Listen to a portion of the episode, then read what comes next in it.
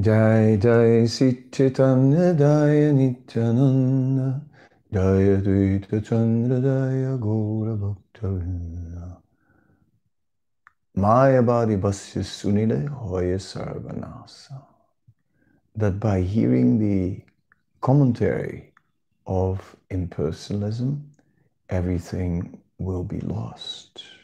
Hmm. So, why is that so? It is because Sankaracharya is a powerful personality, and Sankaracharya has taken Vedic arguments and presents them in a systematic way, and in this way can uh, can confuse the minds of uh, of people that have. Uh, um, not fully understood uh, uh, all the Vedic conclusions.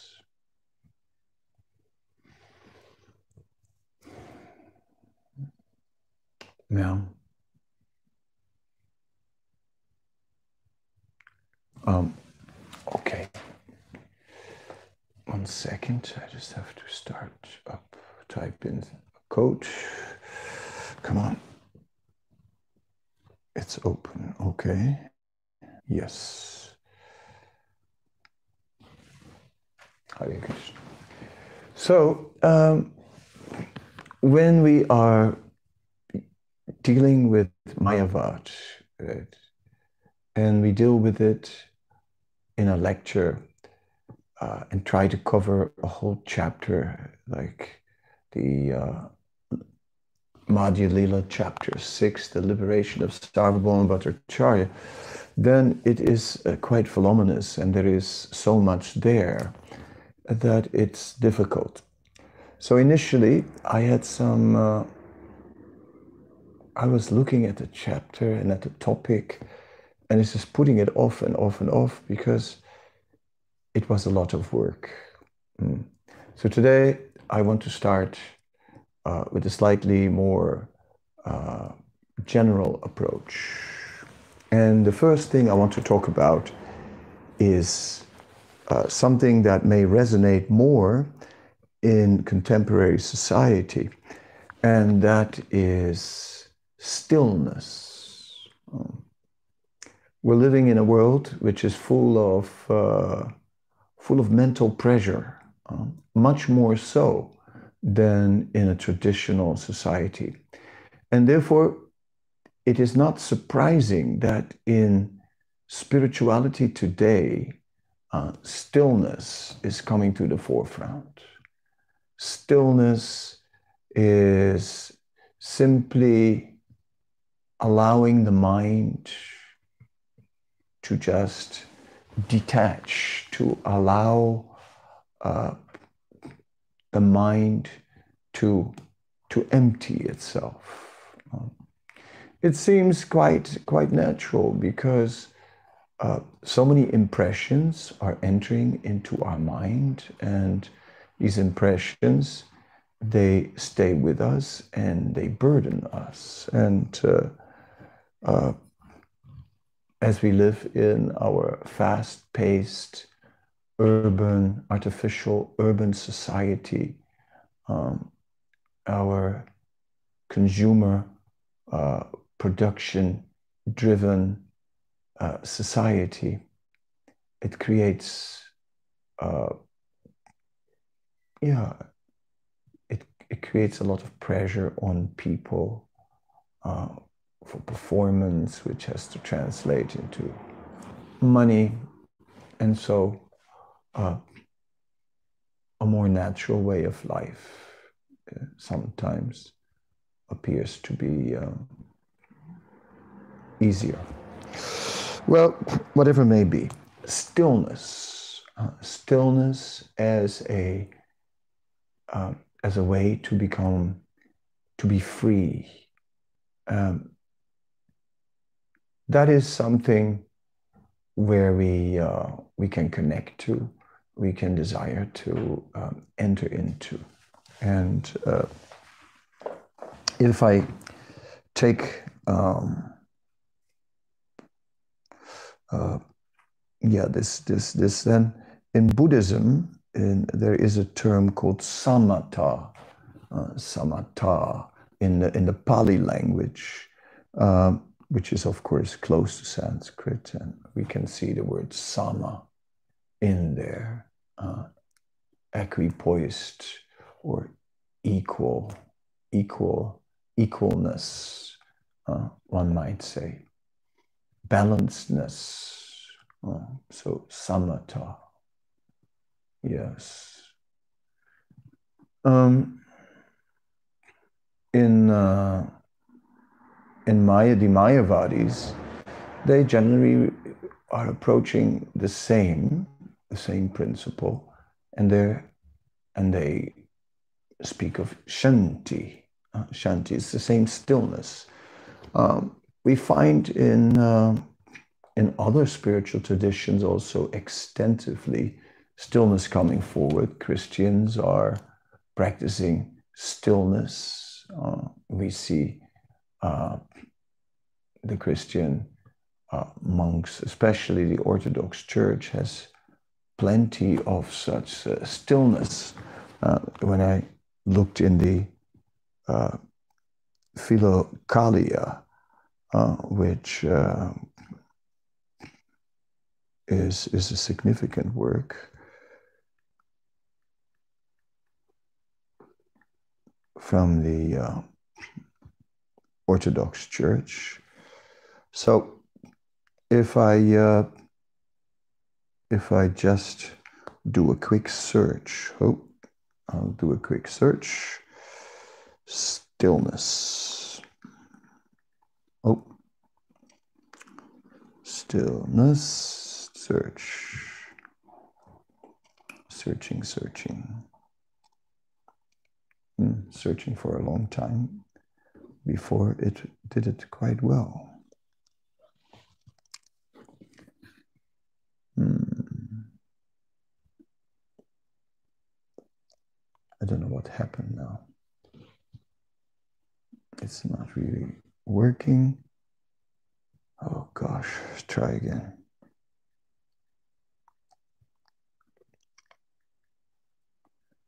Uh, please. Okay, well, while the thing is trying to, I don't know why it worked. Ah, here it is. Yeah. Oh no. It disappeared when I touched the screen. I got it back. Um, so we'll just uh, look a little bit uh,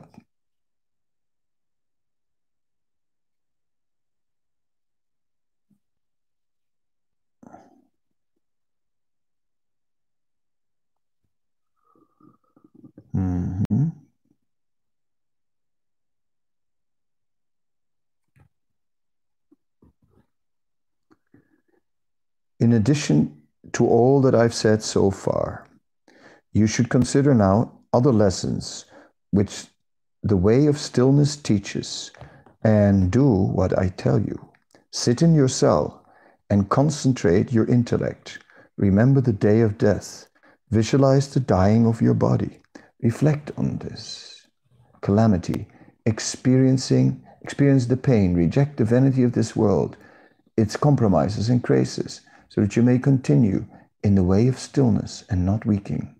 Call to mind also what is even now going on in hell. Think of the suffering, the bitter silence, the terrible moaning, the great fear and agony, the dread of what is to come, the unceasing pain, the endless weeping. Remember too the day of your resurrection and how you will stand before God.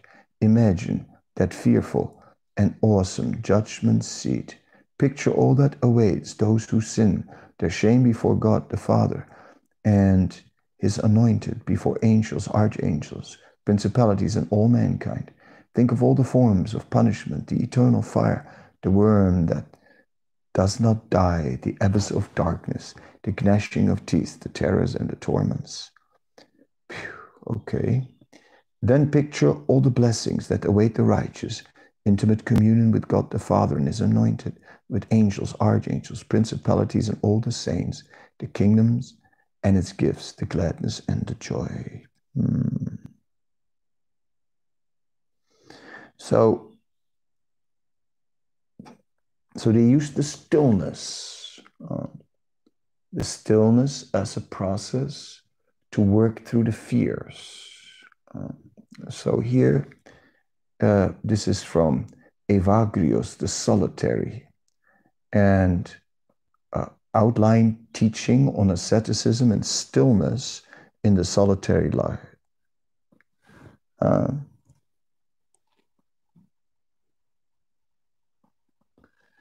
and uh, the whole idea is uh, to go through all these these things and all these all these the fears, the barriers, to go through them and beyond them.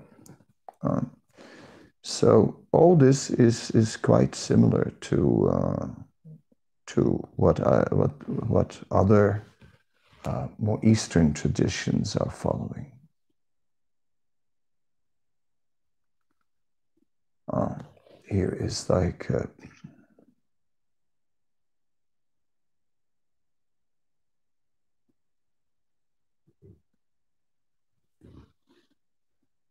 but I didn't find now what I found earlier today, which I wanted to read to you. Um, I don't know.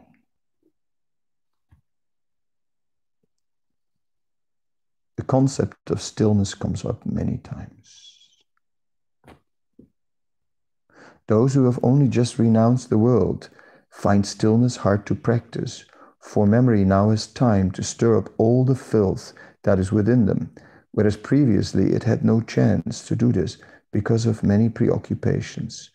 But though, but though hard to practice, stillness will in time free the intellect from being disturbed by impure thoughts, since the aim is to cleanse the soul and purify it. Hmm. So we recognize that that uh, stillness is is sought is sought by many. Um, the desert fathers, the hermits who have withdrawn from the world, and uh, and we find that it exists both, or in exists in the Buddhist uh, understanding, which winds up with nirvana, that it exists in the uh, in the impersonal and understanding, which winds up with Brahman, uh, we can see that it exists in in uh, in a concept of uh, of, of, Christianity. Oh. And then we can can look and we can possibly also we also encounter some uh, impersonalism in Christianity. Uh, uh, some of the famous personalities that uh, have been identified as impersonalists in the Christian tradition are Meister Eckhart from Germany, who basically uh, directly claimed um, that he was God and uh, and that that was really the, the, the proper understanding and who was uh, uh, even even banned from the church, excommunicated. And uh, there's also Saint John of the Cross, uh, a mystic and a Spanish mystic, and we see that uh, there are also elements of impersonalism there. And in general, we can also see how gradually, uh, in the more Christianity developed over time, that impersonalism may have also entered. Um, for example, in uh, in a traditional sense, where God is like uh, a a uh, impersonal being, uh, and that there is the kingdom of God somewhere on the clouds. There's a God and angels and so on. All that is kind of uh, in in more modern times really uh, put aside to a God who is uh, more all-pervading, uh, all-pervading love, um, the ultimate controller, but a direct form is not really uh, added to that uh, that God. Um, in Islam, although we discussed Islam the, the other day and the attributes in Islam, and there are the uh, 99 names of Allah which do uh, describe various qualities, uh, they're still a little vague. So there also there there could easily be an impersonal understanding. Mm. In India, it is Sankaracharya who presented impersonalism based on the uh, on the Vedas, and Buddha who presented uh, his impersonal philosophy. Mm. Um, so in all of them, there is shanti. Then there is the verse uh, quoted from the uh, which uh, I will turn to. Um, just a moment. Yes. Uh, which is the verse from the uh, Vishnu Sahasranama Stotra, uh, where Lord Chaitanya is mentioned. Suvarna Varno Hemango Varangas Chandanangadi Sanyasa Krits Chama Santo Nista Santi Parayana. In his early pastimes, he appears as a householder with a golden complexion. His limbs are beautiful, and his body, smeared with the pulp of sandalwood, seems like molten gold. His, in his later pastime, he accepts the sannyas order and he's equipoised and peaceful. He is the highest abode of peace and devotion, for he silences the impersonalist non devotees. That is uh, one translation given in, uh, in Chaitanya Charitamrita, Adilila 349. Uh, Nista Shantiparayana. Uh, so this, if we look at this, that he is Shanti Parayana, that he is completely absorbed in, in, in peace. Uh, okay. Um, so we understand that Sri Chaitanya Mahaprabhu is, uh, is like uh, experiencing this uh, these waves of love, these waves of ecstasy. So it is very different from the, um, the empty mind. We're seeing there great symptoms of, uh, of ecstasy. And, uh, and these great symptoms of ecstasy are, uh, uh are very strong. Uh, in the Antya-lila uh, Chaitanya Mahaprabhu's experience is overwhelming. And uh, the waves of love of God are now too much. Uh, so, how does Shanti, peace, fit in, or stillness, how does that fit in into Krishna consciousness? Uh, now, that is, a, I think, is a big question, um, especially um, when we encounter people who have uh, practiced uh, different types of meditation to uh, to find that stillness. Although they may have also encountered uh, limitations in the stillness, in the sense that uh, merely focusing on some sort of all pervading light or all pervading energy is, is, is difficult. It's difficult to, uh, to remain there. Mm. Mm.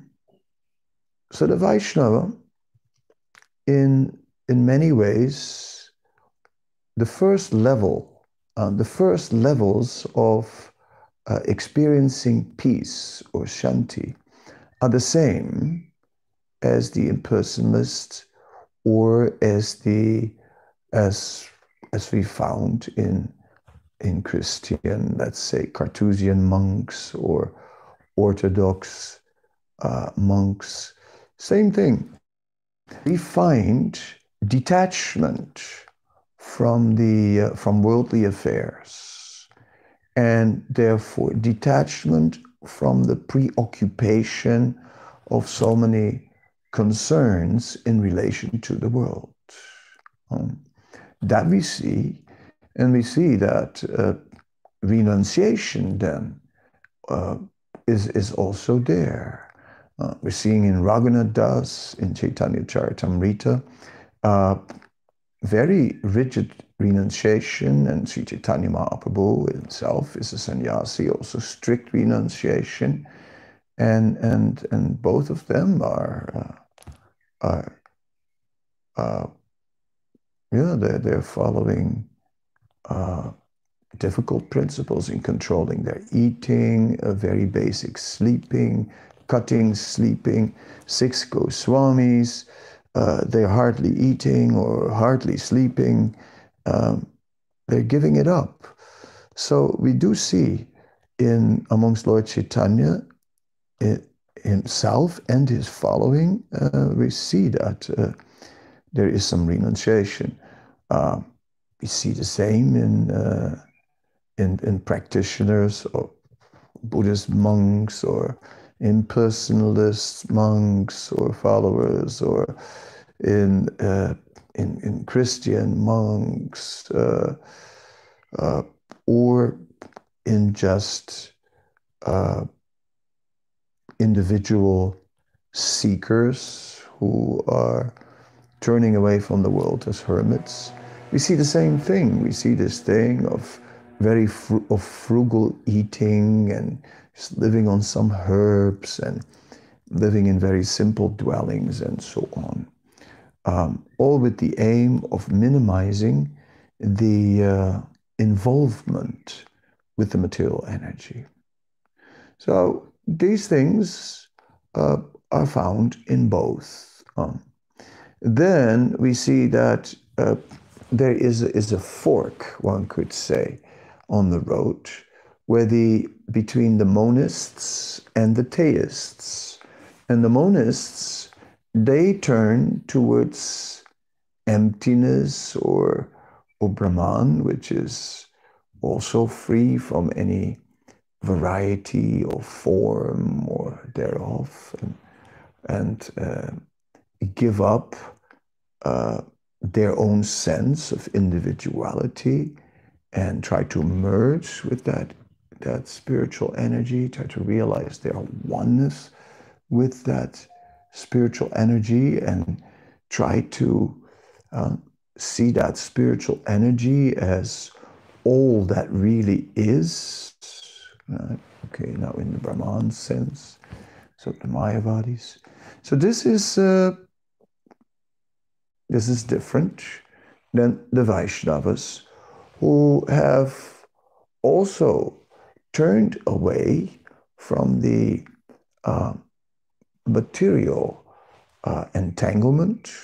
Um, so both spiritualists, if are, are coming from the same material entanglement where so many tentacles are just stretched in all directions and then come out with a trunk of renunciation and and are then branching in two directions branching into merging into the impersonal aspect into all pervading energy without quality without uh, any any experience really, any variety of experience, to the personalist side, the theist side of, of relating to a personal deity. And when relating to the Supreme Lord, an eternal personal deity, then we see that personalists or theists are entering into an eternal relationship with that eternal, uh, eternal being, right? And uh, yeah, so there is, is, is a great distinction. Uh, and uh, when it comes to the uh, relationship with Krishna, uh, then and in the followers of Krishna, then the focus on that eternal experience in the relationship with the uh, with the uh, Supreme Lord is uh, that is the exclusive focus. There's nothing else. And then they enter, they spend all their time in deeply exploring the endless uh, attributes of the Supreme Lord, his qualities and his, and they make that their preoccupation.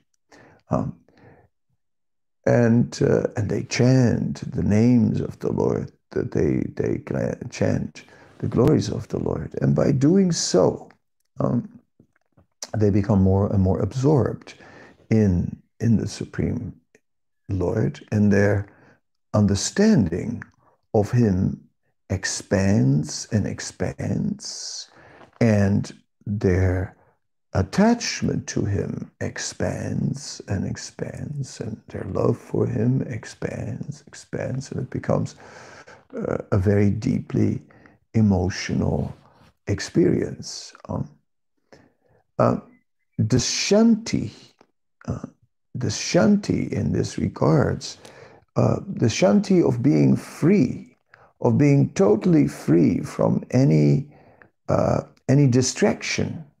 Uh, that is there.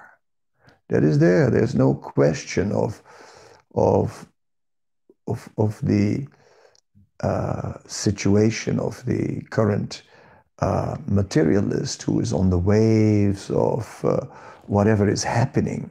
Uh, the three modes of material nature are throwing up an endless variety of circumstances, and these circumstances are like waves, and the conditioned soul is just grabbed by these waves and thrown here and thrown there and lifted up and thrown down and up and down and going through uh, an endless, endless experience. And of course, the uh, the conditioned soul may think this is the beauty. This is the beauty of life. The um, one who is interested in karma is trying to manipulate the waves of material existence and, and surf on them and ride them, and in this way try to enjoy the waves and seize the waves as, as, a, as a beautiful journey of discovery. And the Jnani, the, the, the philosopher, is questioning um, what is the since the waves are all temporary, what is the ultimate uh, meaning of it and what is it leading to and what is the goal? And, and they, they inquire, and then uh, many may come to an impersonal uh, conclusion. Um, and why is that so? Well, there's one element in uh, impersonalism versus personal. Um, if we argue like this, here is the uh, material world. The material world is full of its endless uh, varieties and forms and so on. So now, if we start reasoning through logic, one might think that whatever is the nature of matter, uh, must be the opposite of the nature of spirit. So if there is quality and form in matter, then in spirit it would not be there. Mm. Therefore, the logic says spirit should be should have no form and no qualities. Impersonalist logic. Of course, that is uh, that is based on one assumption that spirit and matter are two opposites. And it's, it's quite, and logically, one could easily make the case whatever is, is spirit cannot be matter. Whatever is matter cannot be spirit. Therefore, spirit is must be impersonal. So many philosophers have come to impersonal conclusions. However, we are uh, saying no, uh, that is not the case. Uh, the material energy is finding its origin in the Supreme Lord. There is no matter. Matter is also spirit. It is also spiritual in its origin. And all, therefore, it reflects its spiritual origin.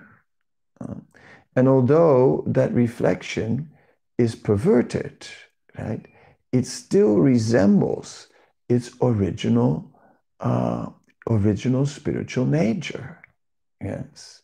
So they're not opposites because rather matter is part of spirit. It's just another part of spirit. So there comes the Vaishnava understanding. Uh, the Pratibimba philosophy, how the material world is the reflection of the, of the spiritual world, but the shadow reflection, the perverted reflection. Uh, the shadow has the same contours as the original form, etc., but it lacks many of the qualities. Right? It, it, it, lacks the quality of touch. It, lack, it, it lacks the quality of color. It, it, uh, three dimensions, only two dimensions, and so on. So the shadow is is far from the original, and. Um, so within the reflection of the material world, although the shapes and forms are resembling the spiritual world, and although tastes in the spiritual, in the material world are uh, are imitations of the taste in the spiritual world, but also perverted, um, they cannot, they can never match the, the actual tastes or mellows of the spiritual world. Therefore, we see some level of rasa in the spiritual world, but also a level, some level of rasa in the material world, right? The imitative rasa. And we can see that this imitation rasa uh, is keeps us going. Uh, we have, we're imitating the love affairs of Krishna life after life uh, in the material world, uh, between man and woman and so on, and, and many more varieties. So all this is, uh, is somehow or other uh, the extension of the material energy, uh, but now in a perverted way, yeah, and therefore counted as the perverted reflection of the spiritual. So we see that uh, now we see that that uh, in Plato's writing, uh, this comes up in his cave analogy. Uh, there comes up the, the concept that matter is the projection of, uh, of, of, of, of, the spiritual reality. Hmm. Uh, we find uh, we find uh, yeah, uh, other aspects of, of uh, impersonalism.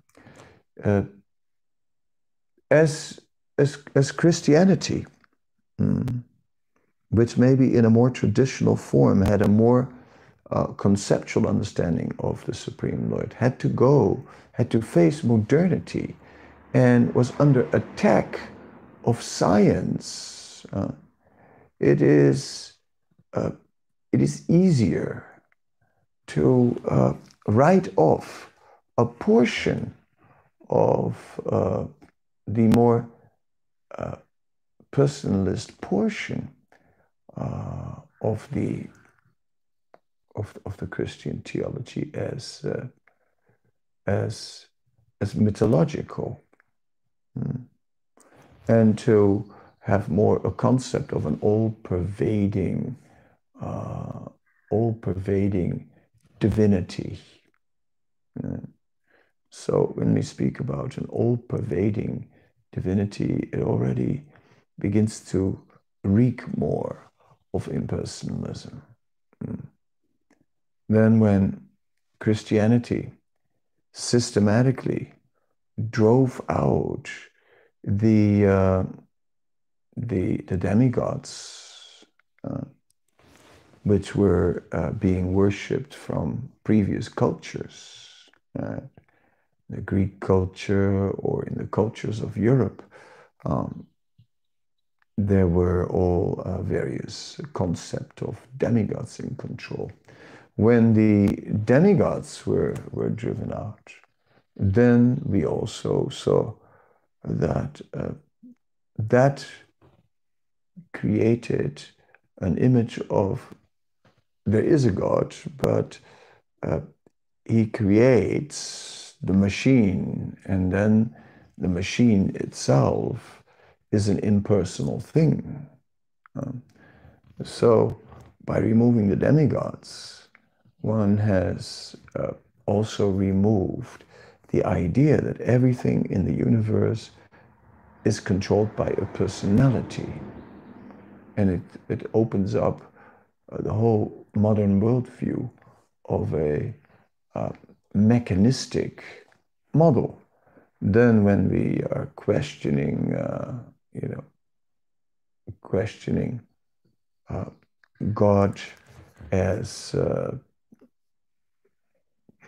then then uh, we can simply question how did everything come into being and if we say everything is eternal, then uh, then we don't need a God anymore. Uh, then there's no creation. Then uh, everything was anyway already going on in, in a mechanistic way. So then we can easily uh, dismiss God. Um, so we can see how ultimately um,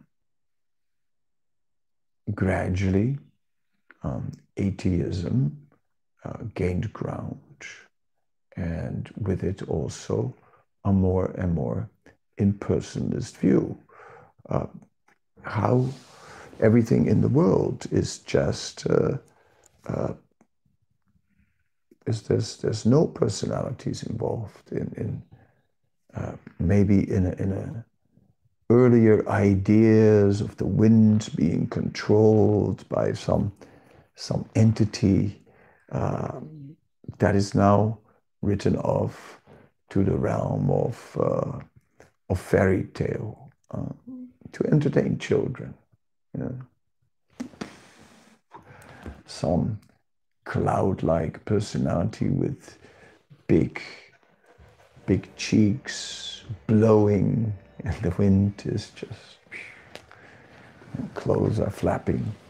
Um, all that is uh, is is now reduced to the realm of fairy tale. Mm. And so this is good ground for impersonalism. Um, and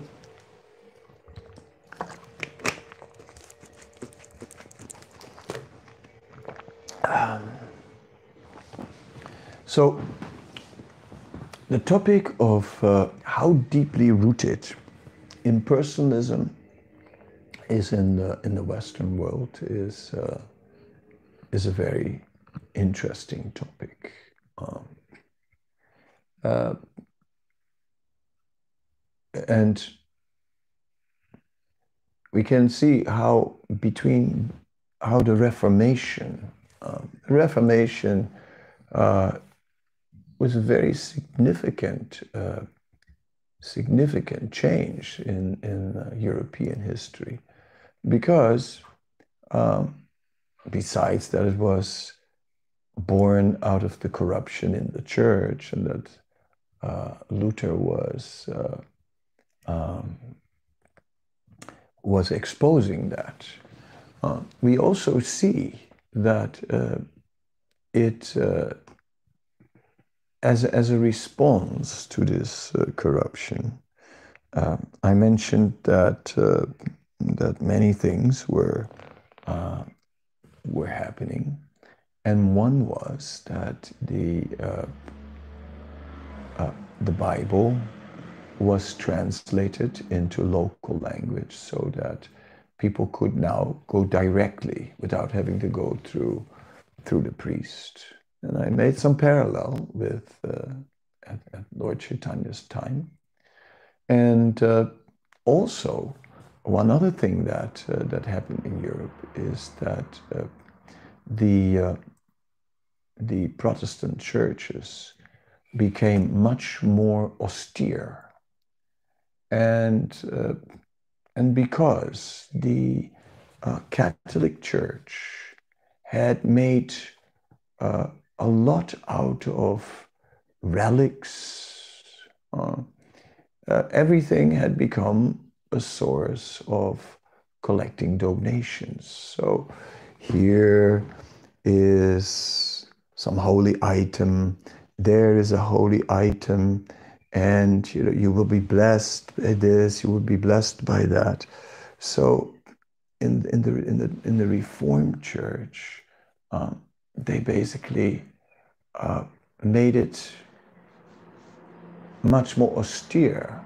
They got rid of all these relics. They just basically focused on god and and uh, no more images uh, no longer the uh, the church filled with images of saints and deities, all uh, nothing, just no images whatsoever, just one, uh, Jesus on the cross, that remained. But otherwise, they stripped the church of all its images. And uh, there was even uh, a period uh, called where where all these uh, where across Europe with the uh, with the uh, uh, yeah uh, with this whole Reformation where they start to smash all the images in all the churches across Europe. Um, but again, uh, it it uh,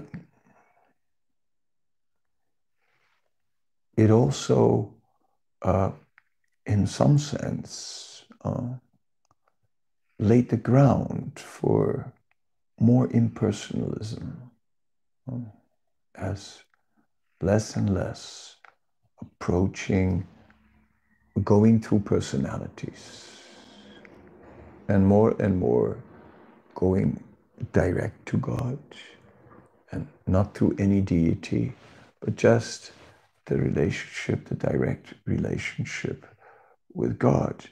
Then, if if God is not very defined, uh, then there, uh, then in the end, one has to cut only one one connection. Actually, you know, when we look at things in a rationalistic way, there are other explanations why things came into being, how things are functioning. Oh, uh, yes, we just cut off God and uh, put him on the shelf in a museum. Very nice. And we have moved on from there. And uh, so we can see how uh, it contributed to, uh, to an impersonal view. And, uh, and how the materialism uh, of the Western world uh, also is needs to uh, to reconnect with dependence on a deity. Mm. and dependence on many deities on many levels. Um, and that there are deities. There are demigods who are to be respected. Now vaishnavas will not uh, worship all the different deities and make an offering here and offering there to pacify all the deities so that all the natural circumstances are fine. They see that all this is fulfilled in one stroke uh, with by serving by service to the Supreme Lord, but nonetheless offering respects to all the all the various deities, uh, the demigods at the same time. We are respectful to them no need for worship, but, but respectfulness is there. Uh, yes.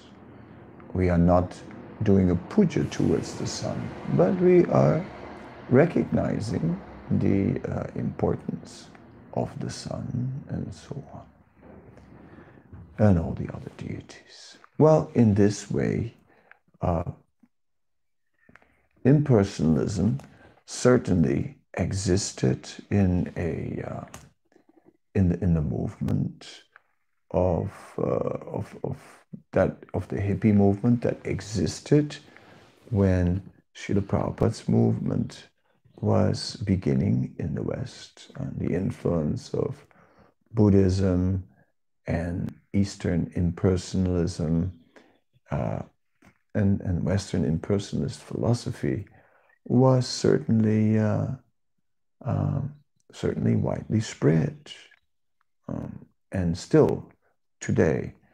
So uh, when we detach the uh, impersonalism a little bit from the text from the text of the Chaitanya Charitamrita, uh, then we see how impersonalism may exist in so many features and how it and how it has relevance to the person, to the people of today. So we can say that the chanting of Hare Krishna is also uh, creating creating peace in the mind because um, the mind that is agitated by and becomes more and more agitated by its attachment to endless material objects that are not under its control, that creates a great anxiety and agitation. And as the through the process of chanting the holy name of the Lord, the mind is shifting its attention to the Supreme Lord. And so the mind also becomes peaceful from all that material agitation. Um, and, and Prabhupada explains that spiritual life is like rising up in a plane and that one rises above the material anxieties and everything material now looks so small and so insignificant. So, in this way, uh, we can see that the chanting of Hare Krishna is also bringing peace. But then, besides that same sense of shanti, that same sense of liberation from the material entanglement, there is the attachment to Krishna that begins to develop. So we see Brahma Bhuta Prasanatman and Kangsatina Sosati Samasari Visabhuti Sumat Bhaktin Labate Param.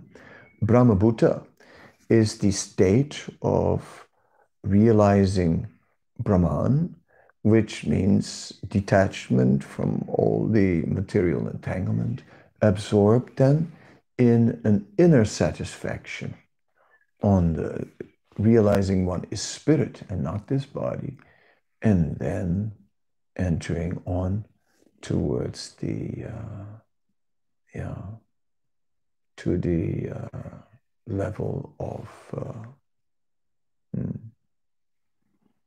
of uh, deep absorption and expression of devotion and expressing that in service to Krishna.